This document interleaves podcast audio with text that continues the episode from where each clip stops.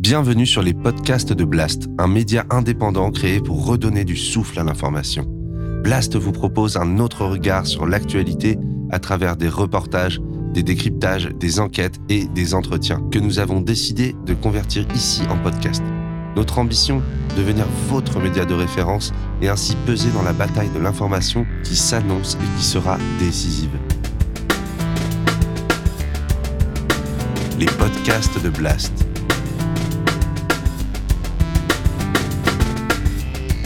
L'écologie avec Paloma Moritz.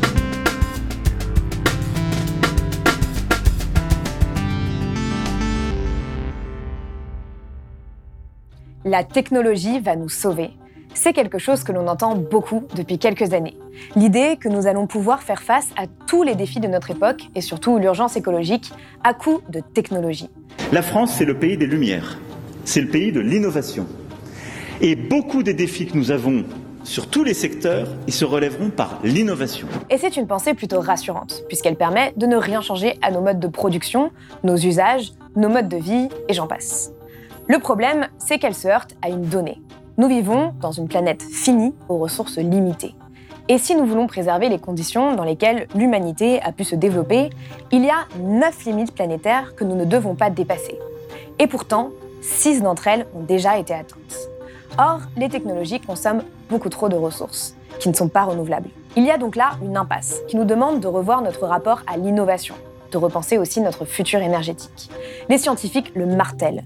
Nous devons prendre la voie de la sobriété, de l'efficacité aussi. Alors, comment se traduirait cette sobriété technologique? Comment organiser notre société à l'aune de la raréfaction des ressources? Comment construire une société soutenable sur une planète finie? C'est à toutes ces questions que nous allons répondre avec mon invité, Philippe Biwix, spécialiste des low-tech, de l'épuisement des ressources minières et des limites aux technologies vertes. Philippe Biwix, bonjour. Bonjour. Merci d'être venu sur le plateau de Blast. Alors, euh, pour vous présenter rapidement, vous êtes ingénieur centralien, vous êtes spécialisé dans les low-tech et l'épuisement des ressources. Vous avez travaillé comme ingénieur conseil ou dirigeant dans différents secteurs industriels, en particulier les transports, l'énergie, la construction. Euh, vous êtes désormais directeur général du groupe AREP, la plus grande agence d'architecture de France qui accompagne ses clients notamment dans la transition écologique.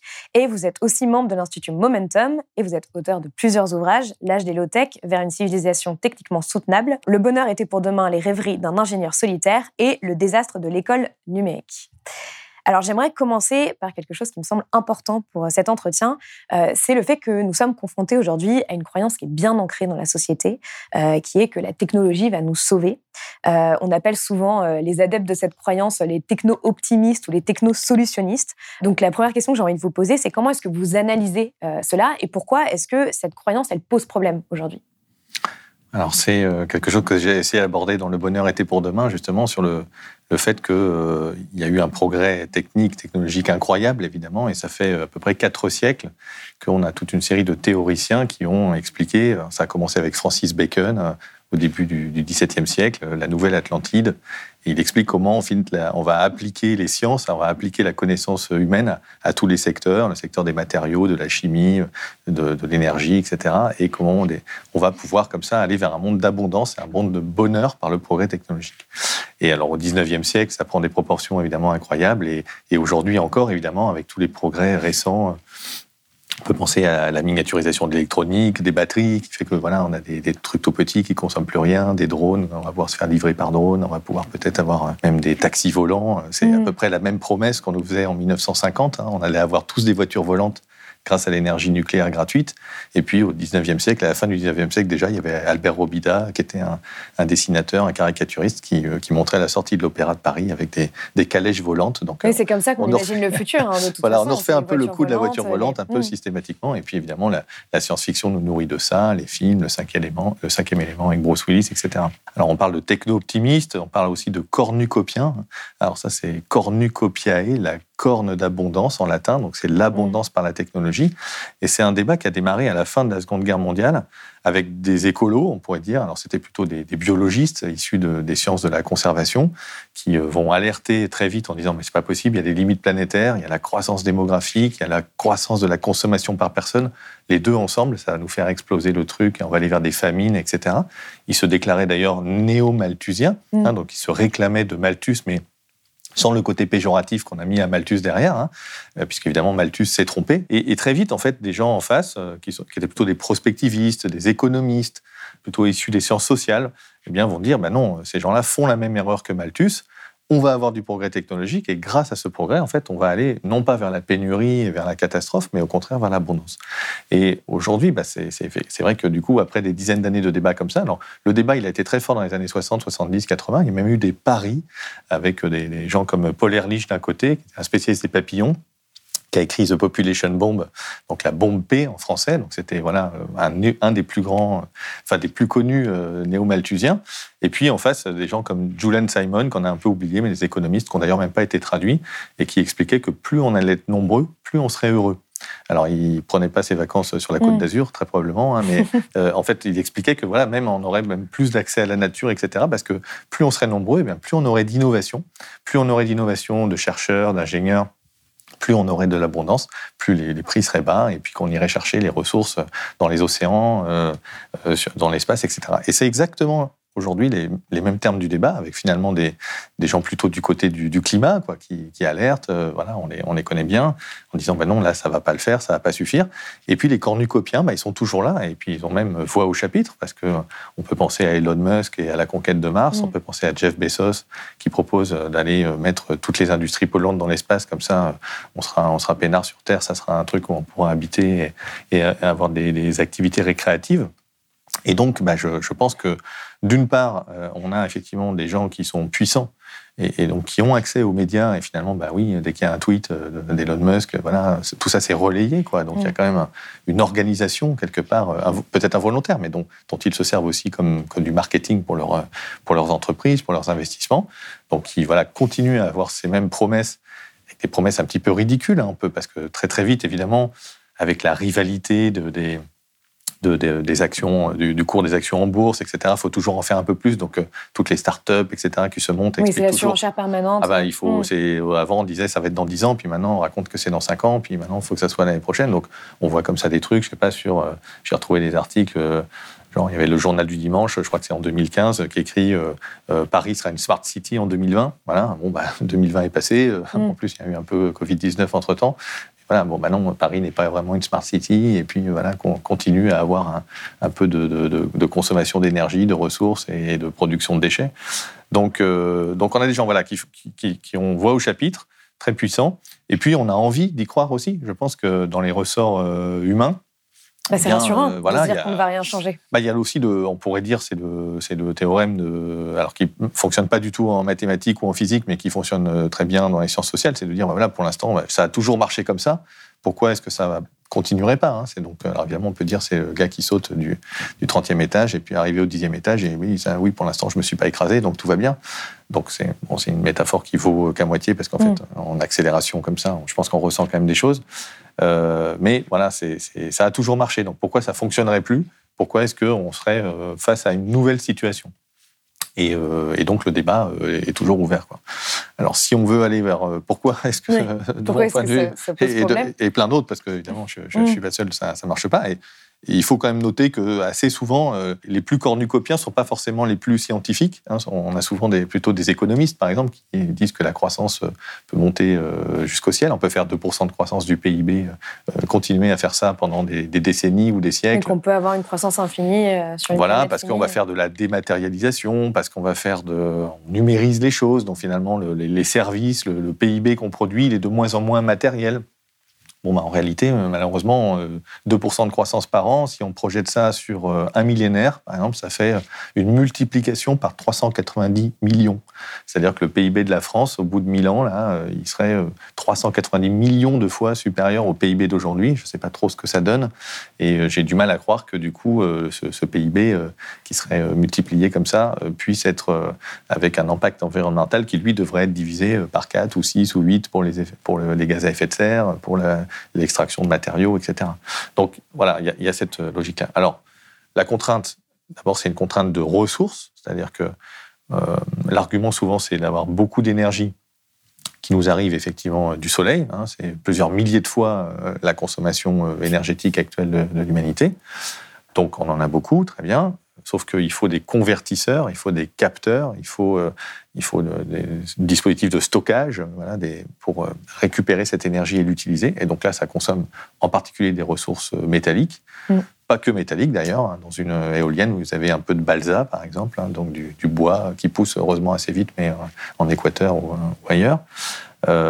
donc voilà, des ressources. Donc là, on voit que aujourd'hui, en tout cas, tous les grands rapports des agences internationales euh, ou, européennes ou françaises montrent qu'il va y avoir un besoin tiré par les énergies renouvelables, tiré par l'électrification des transports, gigantesque d'extraction. On parle d'une multiplication par 5, 10, 15, 20, 30, 60 parfois pour certains métaux. Des grands métaux de base comme le cuivre ou des métaux de spécialité, lithium, cobalt, euh, nickel, par exemple, qu'on trouve dans les batteries. Alors ça dépend un petit peu des, scénarios. C'est très difficile en fait de, savoir la réalité parce que qu'est-ce qu'on va consommer dans les batteries de voitures euh, à l'horizon 2050 Imaginons que toutes les voitures soient électriques. Alors déjà, est-ce qu'on en produira autant qu'aujourd'hui? Peut-être elles seront partagées. Bah, il y a toute la question qui se pose sur le fait euh, de, la consommation énergétique. C'est-à-dire, est-ce qu'on va continuer à consommer toujours plus euh, ou est-ce qu'on va aussi essayer de stabiliser Alors, Il y a aussi la question de la sobriété. Voilà, on, va, on va y dire. Mais juste, si je prends juste la construction de la fabrication de ces, voitures, ce qu'elles vont réclamer. Mm. Alors peut-être qu'elles dureront plus longtemps, qu'on en fabriquera moins, peut-être qu'elles seront euh, euh, plus ou moins grosses. Ben, entre une voiture qui va faire, euh, je sais pas, 800 kilos et qui pourrait avoir des batteries pour faire 150 km de parcours, et puis après il faut les recharger, qui correspondraient en gros à ce dont on a besoin pour la plupart des, des allers-retours quotidiens, on va dire. Euh, et puis, si vous avez au contraire une voiture euh, char d'assaut euh, à la Elon Musk qui va être mm. plutôt à faire 2 tonnes, voire plus, et qui a 1000 km d'autonomie parce que c'est sympa de pouvoir l'utiliser aussi en partant en, voiture, en, vacances, ben, entre les deux voitures, on consomme 10 fois plus de lithium ou 10 fois plus de mm. cobalt ou, de, ou, de, nickel. Donc, du coup, c'est très difficile de projeter exactement de quoi on va avoir besoin. En tout cas, tout le monde pointe ce fait que l'extraction va être incroyable. Elle n'est peut-être pas impossible. Par contre, il y aura des dégâts environnementaux. Oui, parce que l'extraction en soi est un processus polluant. Bien sûr, il y aura, mm. a pas plus, enfin, les, processus les plus polluants euh, au monde dans les activités humaines, euh, ce sont l'extraction minière, euh, la production métallurgique, la chimie. Voilà, donc on retrouve voilà, la matérialité des, des ressources. Donc peut-être que c'est possible, mais ça va quand même être compliqué. Ça va créer aussi des questions géopolitiques je sais pas, la Russie, par exemple, n'est pas juste un grand producteur euh, de pétrole, de gaz, de charbon. C'est aussi un grand producteur de nickel, de titane, de, de platine qu'on trouve dans les, mm. dans les, pots catalytiques, etc. Donc voilà, ça c'est la question des ressources, qui est un, sujet un peu embêtant. On pourrait dire, on va extraire toutes ces ressources et tout va bien, parce qu'en fait, on va faire de l'économie circulaire. On peut recycler les batteries au lithium. Aujourd'hui, on les recycle mal. Mm. Euh, on, on, récupère le cobalt souvent dans les toutes les, petites, euh, les petites batteries, mais il va y avoir des obligations réglementaires quand les grosses batteries de voitures vont arriver. Voilà, on va recycler.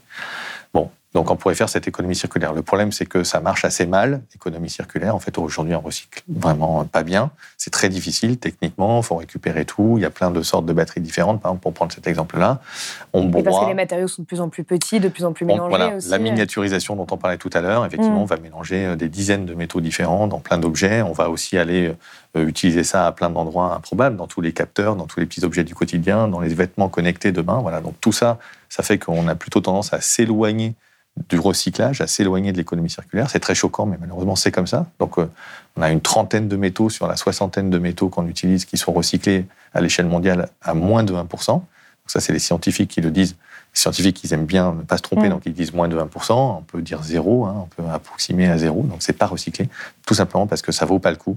Dans un smartphone, il y a, il y a 2 euros de matière première Donc, euh, pour, aller, pour 2 euros de matière première, vous pouvez pas mettre quelqu'un avec un petit tournevis à bien tout dévisser. Voilà. Oui, en Donc, plus, ils sont faits maintenant de telle manière qu'on peut plus les démonter, alors qu'avant, c'était possible. Voilà, on pouvait euh, surtout- sortir un peu, euh, voir l'intérieur de notre téléphone. Maintenant, on peut plus voir l'intérieur de notre téléphone. Voilà, et toute l'énergie, toute la, toute l'intelligence, elle, elle est mise sur l'optimisation du montage, quoi, de, de- Mm. de réduire le, voilà, le- les, les besoins de, de main d'œuvre, parce qu'on dit que c'est ça qui coûte cher, même s'ils sont pas payés très cher souvent. Mm. Euh, c'est moins qu'on puisse dire. Donc euh, voilà, il n'y a pas beaucoup d'intelligence qui est mise effectivement sur la, capacité de réparation, la capacité à faire durer, à prendre soin, et, et puis à démanteler correctement en fin de vie.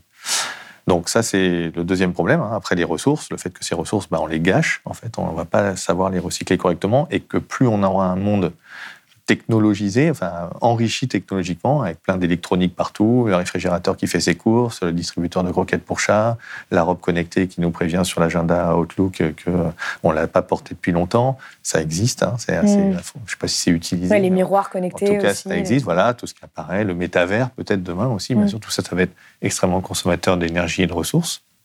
Et puis ensuite, on a un autre problème qui est l'effet rebond. C'est-à-dire que malheureusement, la, trajectoire technologique de l'humanité, eh bien, c'est euh, de l'efficacité. Il n'y a pas de problème. On a, on a été très efficace. Le progrès technologique, il a vraiment été efficace. Aujourd'hui, pour produire, je ne sais pas, une tonne de ciment, une tonne d'acier, euh, des objets, ça consomme beaucoup moins de, ressources, ça pollue beaucoup moins. D'ailleurs aussi, ça consomme moins d'énergie qu'au 19e siècle. Donc ça, ça marche.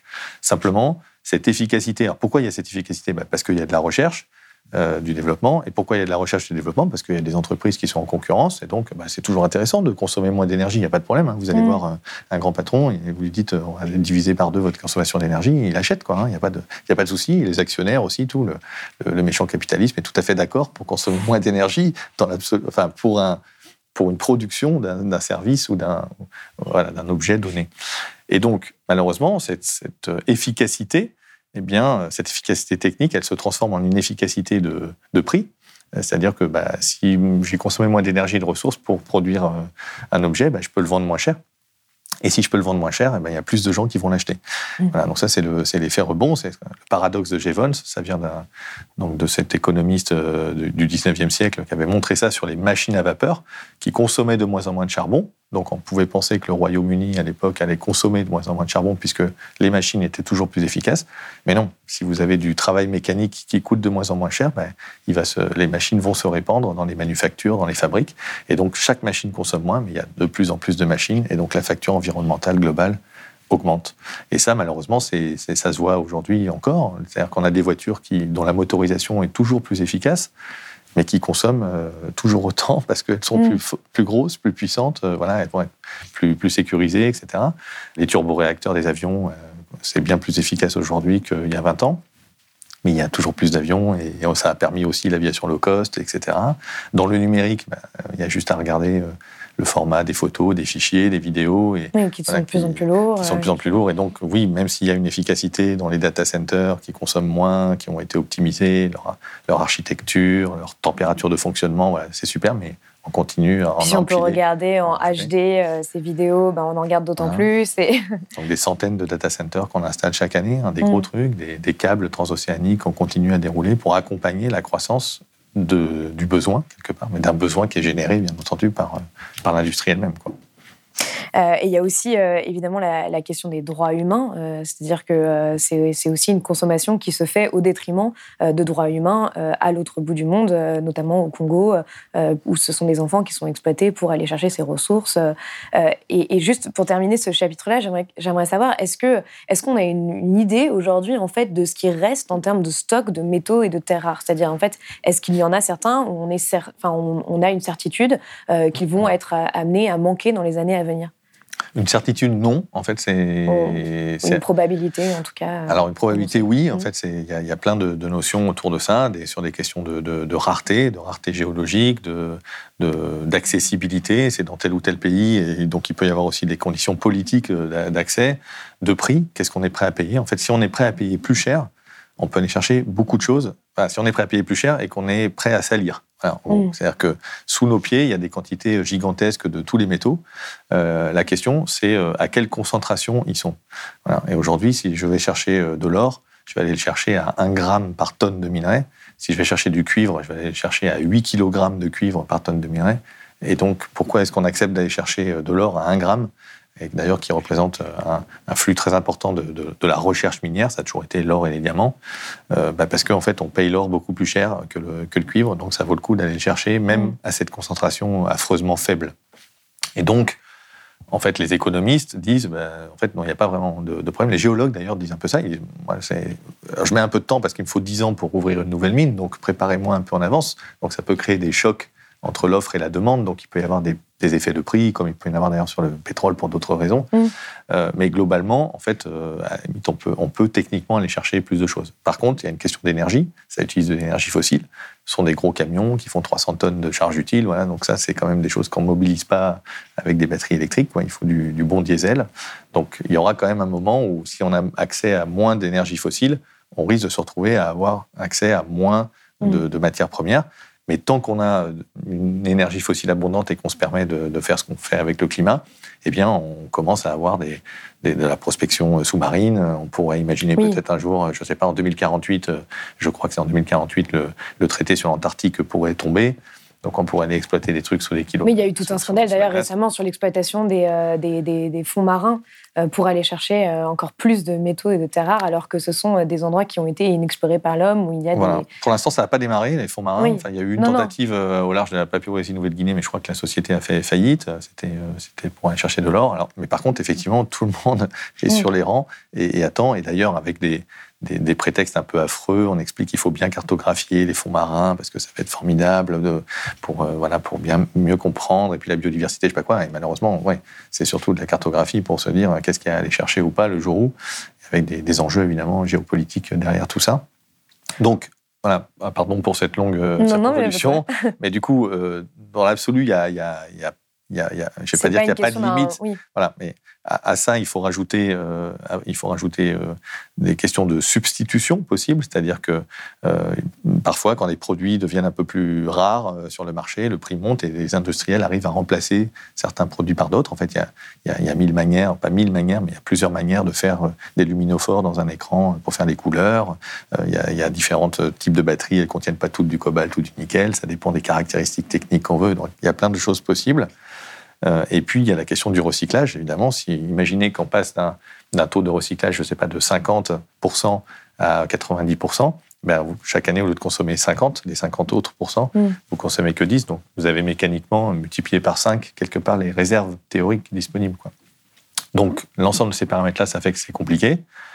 On sait qu'il y a des bons candidats euh, à la pénurie. Les bons candidats, c'est qu'il y ait une certaine rareté géologique. Il y en a un qu'il y ait euh, une répartition inégale sur la planète. Il y en a. par exemple, le platine, c'est quasiment uniquement en Russie et en, et en Afrique du Sud.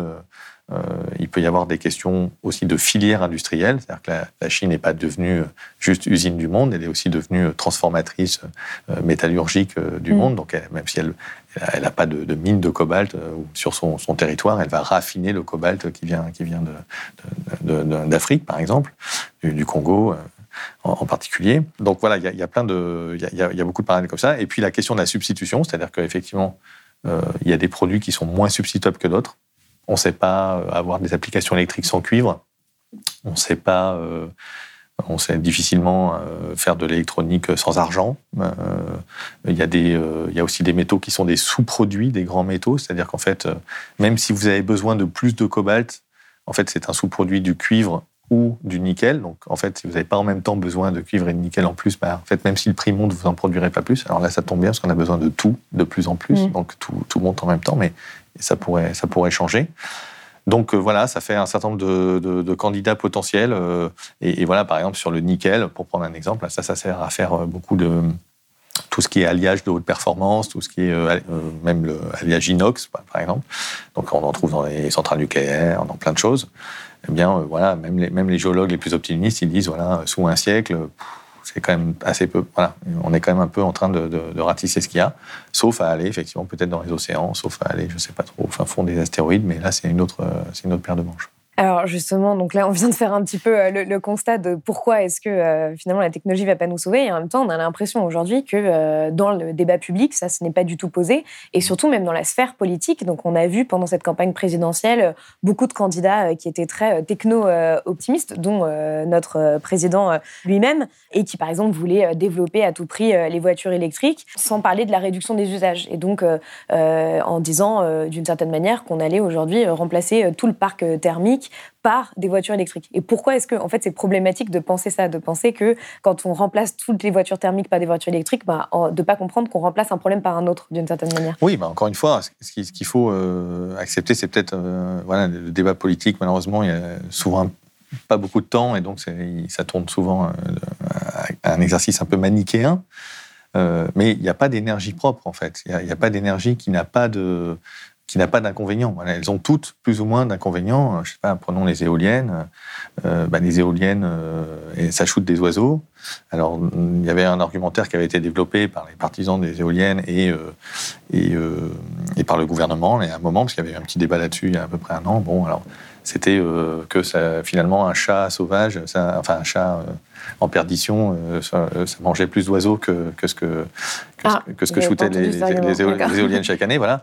Alors, d'abord, il y a très peu d'études, malheureusement, sur, encore sur, les, sur, sur la mortalité des, oiseaux et des chauves-souris autour des éoliennes, mais surtout, c'est pas les mêmes oiseaux que, ce que, que ce qu'attrapent les chats. Il n'y a pas les mêmes oiseaux à 200 mètres de hauteur que, que dans les jardins de, votre voisine. Donc, euh, donc voilà, elles ont toutes des inconvénients de manière ou d'une autre. Soit c'est une question de ressources, soit c'est une question de disponibilité, soit c'est une question d'impact environnemental. Euh, voilà. Donc le fait de ce qui est problématique dans, le, dans, dans la transition énergétique, euh, quelque part telle qu'on essaie de nous la de la proposer, c'est de dire qu'on ne va pas changer nos besoins globalement. Oui, on peut faire quelque part de l'efficacité parce que voiture, une voiture électrique, éventuellement, c'est euh, un meilleur rendement moteur qu'une euh, que, voiture thermique, mais encore que parce qu'il faut ensuite aller chercher l'énergie. Enfin, l'électricité elle-même, elle a un certain rendement. Mais sans rentrer dans, ces détails scabreux, c'est de dire qu'on va avoir, voilà, on va pouvoir tout remplacer et que ça va euh, fonctionner parce qu'on aura réduit notre impact environnemental. Et en fait, malheureusement, non. Il y a un système qui est beaucoup plus, euh, qui serait beaucoup plus efficace et qui, serait euh, utile de discuter en même temps que la transition énergétique ou même presque préalablement. C'est la question de la sobriété. Mm. C'est-à-dire que, alors la sobriété, elle, elle commence à s'inviter un peu dans le débat public.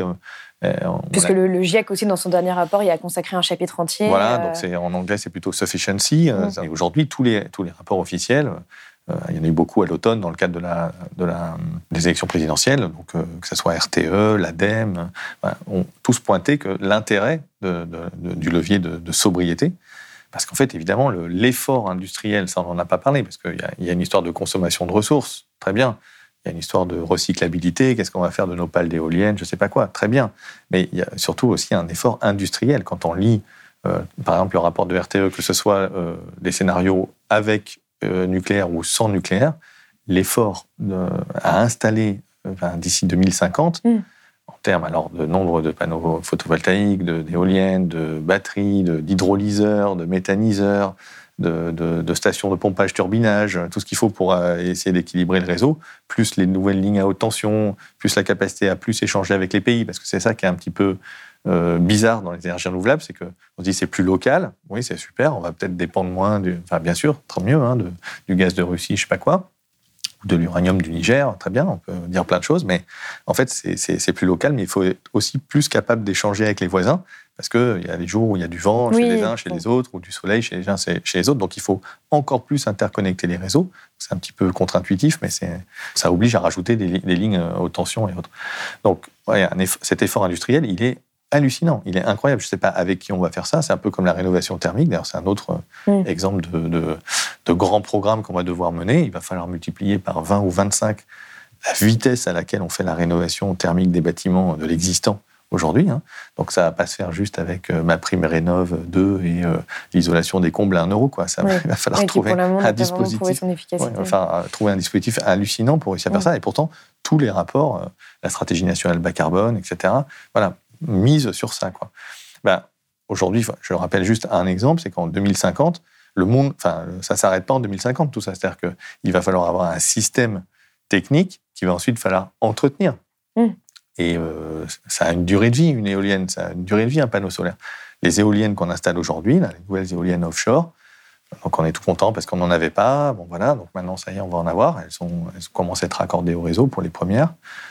Eh bien, elles seront pas, elles produiront pas en 2050. Elles auront été démantelées déjà. Hein celle qu'on installe maintenant, c'est juste pour installer une filière, euh, euh, permettre à des gens de, vivre là-dessus, euh, voilà, de former, d'attirer des personnes dans ces métiers, peut-être de remplacer aussi certains métiers du, pétrole offshore par, par ça, parce qu'à un moment, c'est des gens qui sont issus du pétrole. Hein. c'est pour ça mm. que les Anglais étaient en avance. Hein. C'était le pétrole de la mer du Nord.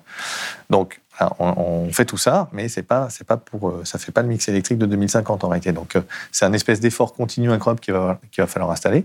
Et plus on consomme, bien plus cet effort va être incroyable. Et plus on sera exigeant en termes de performance en tant que consommateur, quelque part, d'un point de vue, euh, pas, uniquement euh, personnellement, mais d'un point de vue euh, systémique, c'est-à-dire qu'est-ce qu'on accepte comme peut-être non-performance du réseau parfois, je vais, mm. je vais, je vais m'expliquer, ça, ça, va aussi jouer énormément sur ce qu'on a besoin d'installer. Si par exemple, on a 50% du, du, mix électrique de 2050 qui est avec du vent, Typiquement, les, voilà, les, les, rapports de RTE euh, tout, tout, renouvelable, c'est de, de 40 à 50% d'éolien.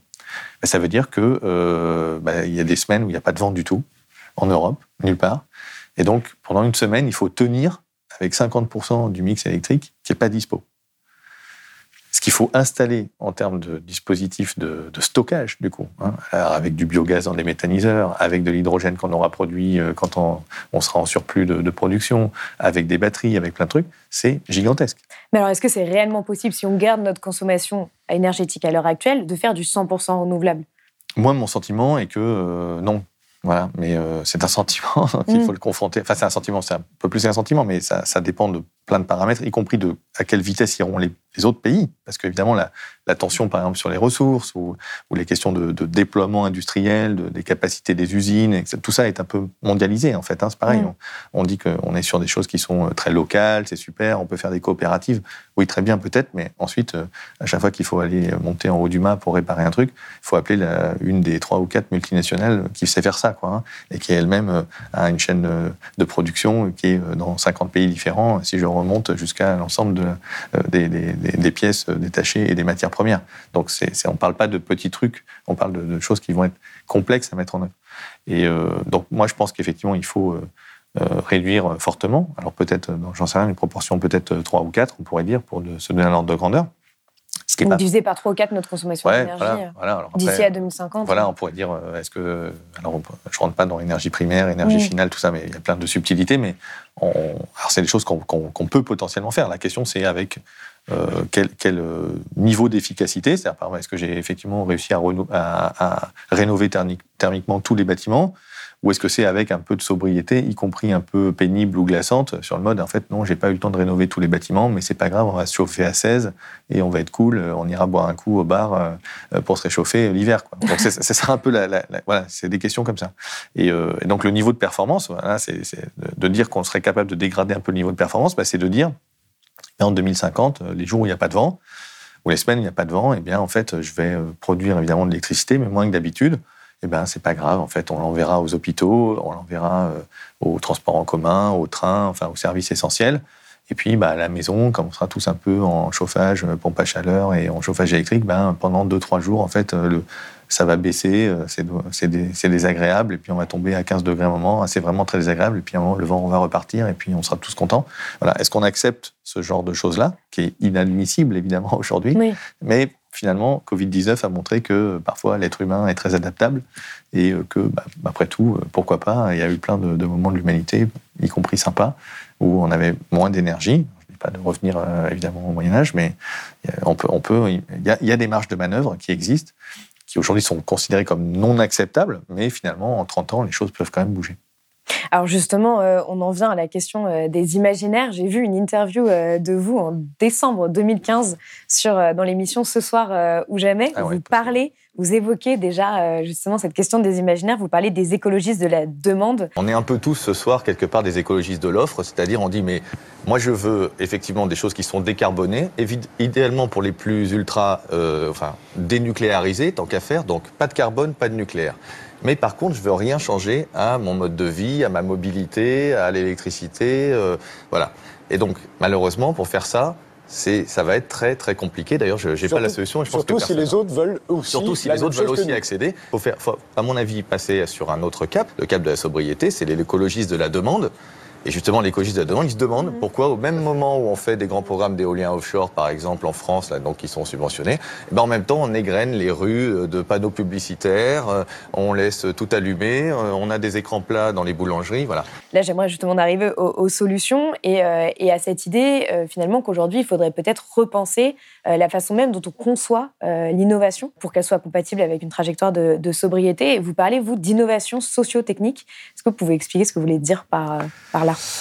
Oui, en fait, c'est de dire que toutes les innovations euh, techniques, euh, ensuite, elles doivent être euh, prises en compte par des, par, des utilisateurs, par des, qui, ont un comportement, qui vont avoir un usage particulier, et donc qui vont potentiellement, bah, justement, avoir des, des, logiques de, bah, de, consommation qui vont provoquer, par exemple, l'effet rebond, mmh. ou qui vont dévoyer peut-être des, des choses qu'on pensait euh, être tout à fait efficace sur le papier. En fait, on va s'apercevoir dans la vraie vie que ça ne fonctionne pas. Prenons l'exemple des, smart buildings.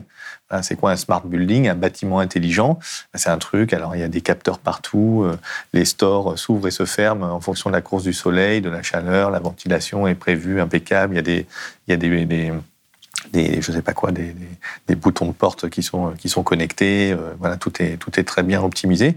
Et puis en fait, très vite, eh ben, en fait, ça ne marche pas. On peut pas régler la température de son bureau. On a chaud, on a froid. Euh, et puis on finit par euh, coincer la fenêtre, je sais pas quoi. Et, mm. voilà. et en fait, ça c'est. D'autant plus dépendant du. Et ça, c'est, j'invente pas. En fait, c'est, une réalité. Il y a aujourd'hui des, voilà, des, gens qui ont, qui ont déjà expérimenté ça.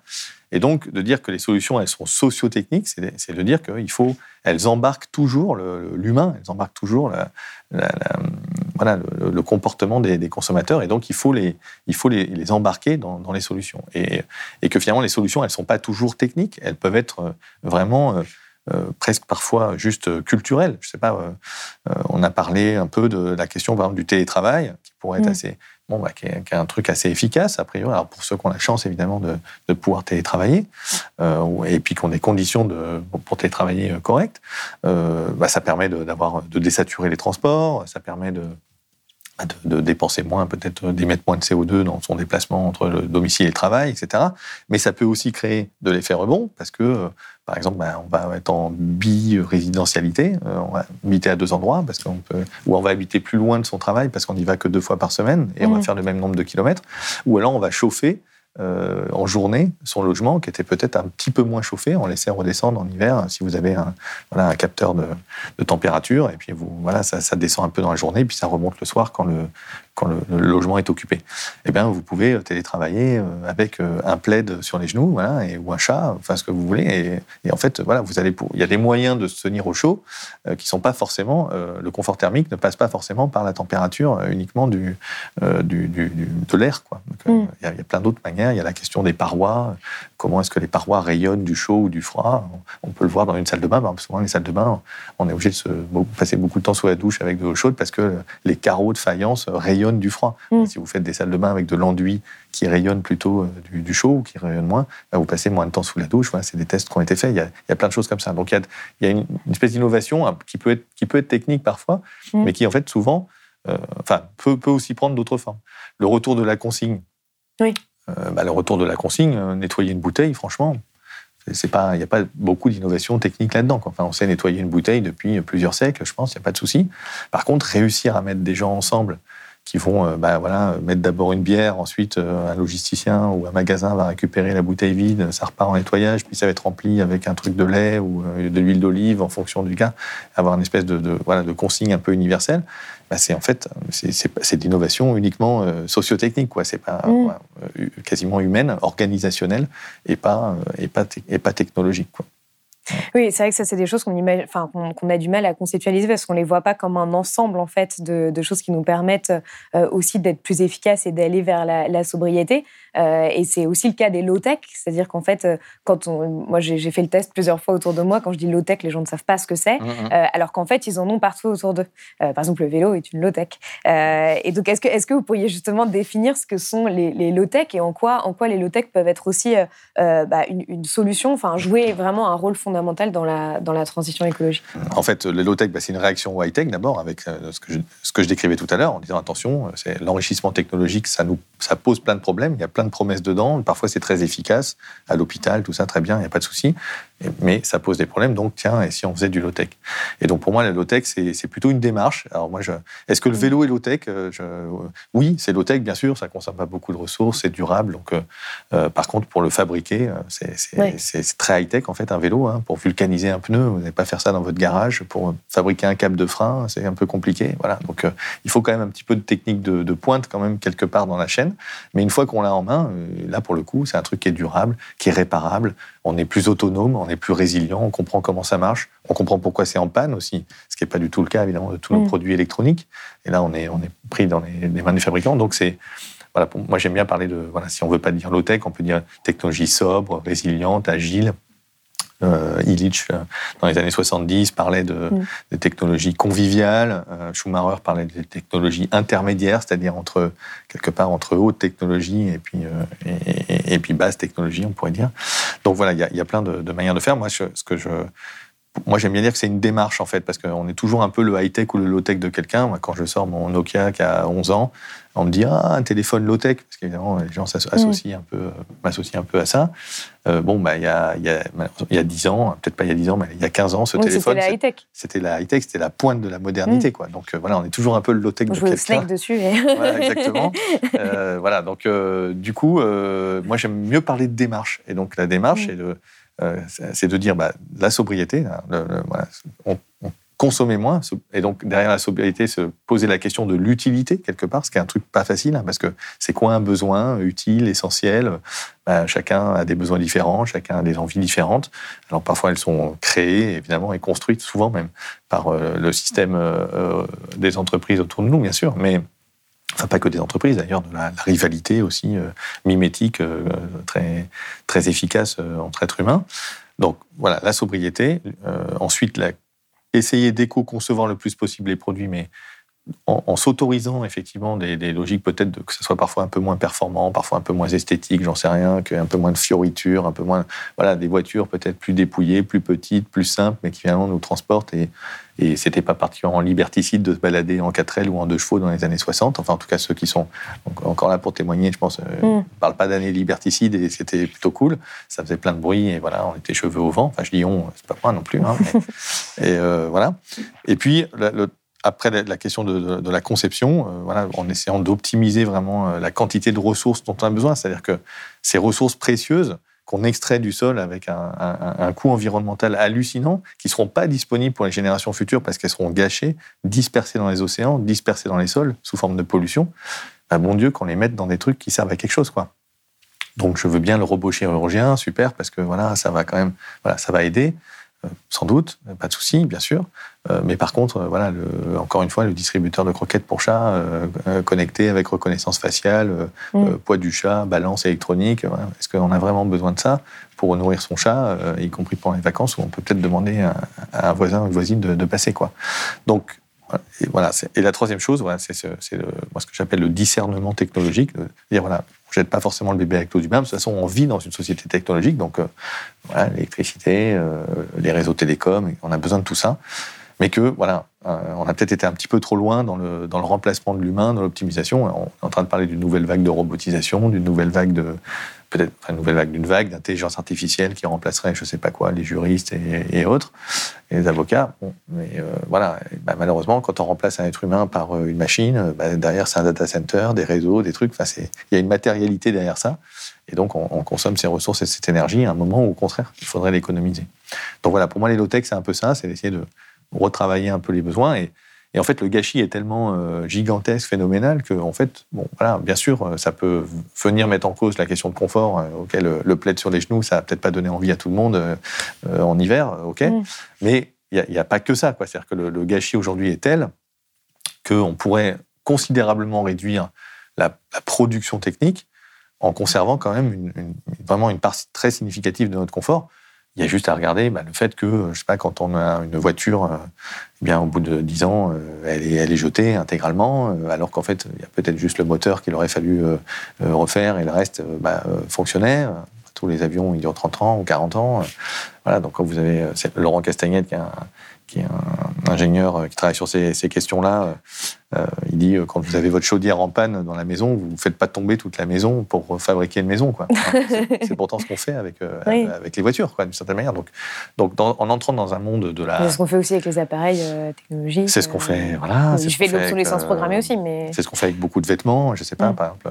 C'est un peu idiot, je sais pas, mais au 19e siècle, par exemple, ben, quand on avait sa chemise usée, moi j'ai souvent des chemises usées, bon, mais peut-être pas aujourd'hui, je sais pas, mais. Non, ça va. tout va bien, ça se verra pas. Mais on changeait le col et les, mm. manches. Hein, parce qu'en fait, c'est ça qui s'use le plus, le, reste ne s'use pas. Donc en fait, vous consommez, je ne sais pas, 90% de coton en moins parce que vous avez juste changé le col qui, qui, s'est usé. Voilà, c'est des choses un peu bêtes comme ça, mais il y, a vraiment une foultitude de, possibilités qui fait qu'en entrant dans un monde qui serait plus un monde de la, du prendre soin, de la maintenance, de la réparation, de finalement ce patrimoine bâti, de ce patrimoine technologique euh, absolument hallucinant qu'on a, eh ben, d'abord, on pourrait peut-être le partager euh, un peu, parce qu'on fait effectivement l'exploitation euh, d'une partie du, monde. Et puis, euh, surtout, voilà, on pourrait tout à fait faire avec, sans, tant que ça de difficulté. Alors, évidemment, une fois qu'on a dit ça, ça c'est techniquement, théoriquement possible.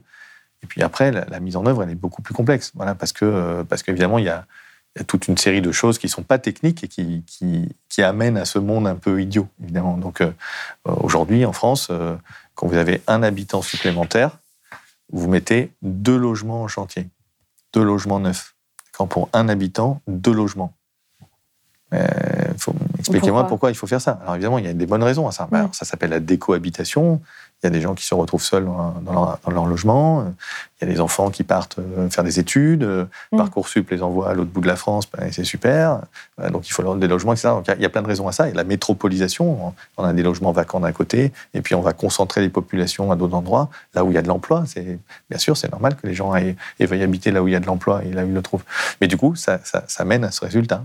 Euh, il nous faut deux fois plus de logements que le nombre d'habitants et, construire de neuf alors qu'on a 3 millions de, logements vides. Mm. 3, euh, 4 euh, millions presque de résidences secondaires euh, et, 8 millions de logements sous-occupés. Donc voilà. Alors évidemment pour changer ça, c'est hyper compliqué. Enfin, c'est par, par où on prend le truc. Est-ce qu'il faut un nouveau, plan d'aménagement du territoire Est-ce qu'il faut taxer différemment Mais c'est ce monde-là qui, est complexe à changer on peut rentrer dans un monde de la réparation. Il euh, y, a aussi beaucoup le fait tout simplement que, eh bien voilà, pour euh, réparer un fer à repasser, euh, rien que de l'ouvrir, voilà, ça va vous coûter le prix du neuf, mon bon monsieur, pour, pour vous faire le devis. Quoi. Donc, on commence à voir un peu des ateliers. On commence à voir des, de voilà, des cafés. tout à fait. Et puis, je pense qu'il y a, Mais c'est pas non plus encore tout à fait. Il y a des, il y a même des, licornes françaises qui se sont, mm. qui sont apparues sur le, la question du, voilà, par exemple pour les produits électroniques sur la seconde main. Donc bien sûr qu'il y a, il y a des choses qui bougent. voilà, ça va dans le bon sens quand même, mais voilà, globalement, il y a sans doute un certain nombre de, paramètres fondamentaux euh, qui sera nécessaire de changer et qui vont, être, euh, qui vont prendre du temps, qui vont être de longue haleine. Mais alors, comment est-ce que euh, aujourd'hui, justement, c'est pour vous, on peut accélérer ça? Comment est-ce que ces problématiques, elles peuvent être prises en compte à la fois par le monde de l'entreprise, mais aussi les politiques, parce que ça passe aussi par un certain nombre de, de normes, en fait, de lois. Ouais, ouais. Moi, je pense pas que la bonne volonté des entreprises euh, suffira à faire bouger les choses. Voilà, soyons clairs, il faut, mm. que les, il faut que les paramètres, il faut que le contexte, il faut que l'écosystème, on pourrait dire, euh, bouge. Et ça, c'est la puissance publique qui doit le faire je pense que les entreprises, il y en a un certain nombre qui ont envie, parce que les entreprises, ça ne veut un peu rien dire. Euh, on a des PME de 10 personnes avec des gens hyper engagés, on a des multinationales. Les licornes dont vous parliez. Euh, entre les deux, les licornes, les multinationales tout à fait dégoûtantes et qui sont encore en greenwashing. Enfin, il y, a tout. Donc, c'est vrai qu'il faut mieux, faut mieux parler de l'échelle à laquelle mm. on veut discuter de ça. Mais donc, il y, a cette diversité-là. Mais euh, globalement, même, même une entreprise euh, lambda, je dirais, euh, en fait, c'est rien une entreprise, c'est une organisation de personnes qui se sont mis d'accord avec des conventions à un moment. Et, et donc, je pense que les entreprises, elles ont envie de bouger parce qu'il y a des gens dans les entreprises qui ont envie de bouger. Simplement, bah, ils ne peuvent pas pour l'instant parce que leur patron n'est pas d'accord, parce que, bah, parce que ça viendrait à la branche sur laquelle ils sont. Enfin, il peut y avoir mille raisons pour lesquelles on n'a pas forcément, ou on n'a pas le temps, ou on n'a pas, on n'a pas le courage, ou on ne sait pas comment faire. Il y a plein de raisons à ça. Donc, les entreprises, de toute façon, voilà, ça c'est un peu, pour moi c'est un peu bigarré et ça, ça, pourra bouger le jour où ça bougera. Ce que je pense, c'est qu'il y a quand même un peu de, je pense quand même que le temps du greenwashing va devoir se terminer. Peut-être que je suis un peu trop optimiste de ce point de vue-là, mais moi, pour le greenwashing va devoir se terminer parce que, évidemment, avec des jeunes qui sont plus affûtés, bah, pour, les, pour les attirer, pour les recruter, pour les retenir, il va falloir qu'il y ait plus que jamais du sens dans, les emplois. Quoi. Sinon, mm. il y a, on voit bien hein, les, remises de diplômes, les, euh, ou les, défections diverses et variées. Euh, il, y en a il y en a plusieurs, les appels, etc. Donc, tout ça est extrêmement intéressant et, va forcer un peu, je pense, ou donner des, billes et des arguments aux, managers, aux patrons de, de, boîte pour dire ah oui, oui, je suis obligé de bouger. Là, il faut que je bouge, hein, parce que là, si je continue à faire ce que je faisais, ok, ça va rapporter moins, mais franchement, il faut encore que j'ai des gens pour bosser pour moi. Donc, je pense que ça va un peu venir, mais ça va sûrement pas suffire. Et donc, pour moi, après, c'est la puissance publique. Alors, à toutes les échelles. Hein. Euh, il y a l'échelle. Euh, alors, avant la puissance publique, on pourrait dire bah, quand même les citoyens, ok. bon, parce que la puissance publique sans les citoyens, c'est quand même difficile. Enfin, il faut éviter. donc, il faut mieux avoir des gens qui ont envie que ça bouge aussi, majoritairement, idéalement.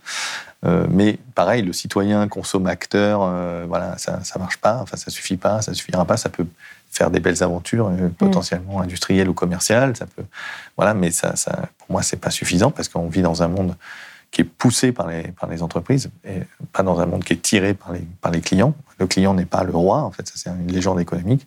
Et donc, il faut changer les règles du jeu. Et la puissance publique, bah, c'est, euh, ça commence à l'échelle euh, locale, avec euh, sans doute bah, les, mairies, les, métropoles, les, départements, les régions, enfin tout le millefeuille. Et puis, évidemment, l'État qui règle les sujets réglementaires normatif, c'est quand même un sujet. Qu'est-ce qu'on appelle une voiture? Qu'est-ce qu'on appelle une voiture propre? Qu'est-ce que, mm. qu'est-ce que je subventionne ou pas? Donc la question fiscale. Le pouvoir prescriptif, pour moi, très important. C'est, c'est à travers les achats. Qu'est-ce que la puissance publique achète? Est-ce qu'elle achète des ordinateurs pour, pour les élèves ou est-ce qu'elle achète des violons? Je sais pas. Qu'est-ce qu'on met dans les cahiers des charges? Qu'est-ce que, bon, Pour tirer des filières, c'est un peu le, l'exemple classique de dire je mets du bio à la cantine parce que voilà et du bio local comme ça je vais un peu euh, soutenir quelque part la, résilience alimentaire du territoire. Et puis euh, la question de l'exemplarité je pense que c'est hyper importante. Enfin, c'est peut-être ce qu'on a perdu le plus de prendre un, avion pour aller voter Castex ouais j'avais Euh, oui, bah oui, c'est quand même un peu dingue. Mais il y a aussi euh, l'exemplarité au, sens de quel type d'innovation on soutient, par exemple. Justement, est-ce qu'on mm. est fasciné juste par euh, Vivatech et, le Consumer Electronic Show à Las Vegas Ou bien est-ce qu'on fait aussi des trucs sur les Hyper Cafés, les ateliers d'informatique libre, sur voilà, le, plein de, de, de productions locales, du, de, produits, de services du quotidien qui pourraient justement permettre d'encaisser de, potentiels chocs à venir de manière plus sereine. Parce qu'évidemment, quand on s'aperçoit que le doliprane est fabriqué en Inde, avec, bon, mm. très vite, on se met un peu en mode panique et on a raison. Donc, il y, a quand même aussi cette question de la reterritorialisation d'une partie de la production. Pas tout, mais au moins des choses intéressantes. Et tout ça articulé bah, avec la rénovation thermique dont on parlait, avec euh, le fait qu'il faut euh, bah, euh, revitaliser les campagnes parce que produire hein, en respectant le vivant, eh ben, c'est mettre un peu plus de monde. C'est pas de retourner mm. avec la faux et, et, la charrette à cheval, hein, mais c'est quand même plus de monde parce qu'il faut des plus petites parcelles avec plus de haies, etc. Plus de rotation des cultures. Donc, donc c'est pas forcément des rendements moins bons, encore qu'en grande culture, quand même, sans doute, faudra accepter une légère baisse de rendement, mais à la limite, on peut compenser avec le fait qu'on mange moins de viande. Donc euh, tout ça, ça peut, fonctionner, même quand on, continuant à nourrir une partie du monde, parce que effectivement, on nourrit, on nourrit certains, pays déficitaires. Euh, voilà, mais du coup, ça demande quand même un peu plus de, personnes qui bossent, quoi. Donc euh, là, je crois qu'on va avoir la moitié de, des agriculteurs qui partent à la retraite dans, dans pas très longtemps. Je crois que c'est dans, je sais plus si c'est dans les, dans les 5 ans ou les 10 ans. Alors que les effectifs doivent doubler. Euh. Enfin, même s'il s'il se passait rien, je ne devrais pas dire ça, c'est très pessimiste, mais c'est possible. Il suffit de doubler la taille de la surface de chaque exploitation. C'est un peu ce qui se passe avec cette course à l'échelle et en continuant à avoir bah, toujours plus de. Et avec du coup des, des techniques et une consommation d'énergie et un tassement des sols avec des engins plus gros, etc. Plein de choses qui font que ça va pas dans le bon sens. Ou bien au contraire, effectivement, on arrive à accueillir et à, rendre ces, ces, emplois euh, intéressants, sympas, et cette vie aussi sympa. Donc ça veut dire euh, mm. refaire, euh, redynamiser les bourgs, les villages, parce que justement, ce sera là que se passe l'emploi et, et qu'il y aura aussi un intérêt pour les enfants, les écoles. Etc. Donc voilà, il y a du boulot. Ben, merci beaucoup, Philippe Bioix, d'être venu sur le plateau de Blesse. Si vous avez aimé ce podcast, s'il vous a été utile, N'oubliez pas de nous mettre des étoiles ou de le partager autour de vous sur vos réseaux sociaux. Blast est un média indépendant, et si tous nos contenus sont en accès libre, c'est grâce au soutien financier de nos blasters et abonnés. Pour nous soutenir, faites un nom unique ou mensuel et rendez-vous sur blast-info.fr. Blast, c'est aussi une web télé disponible sur YouTube et Peertube et présente sur tous les réseaux sociaux. Alors suivez-nous et pour ne rien rater de nos contenus, abonnez-vous sur notre chaîne YouTube.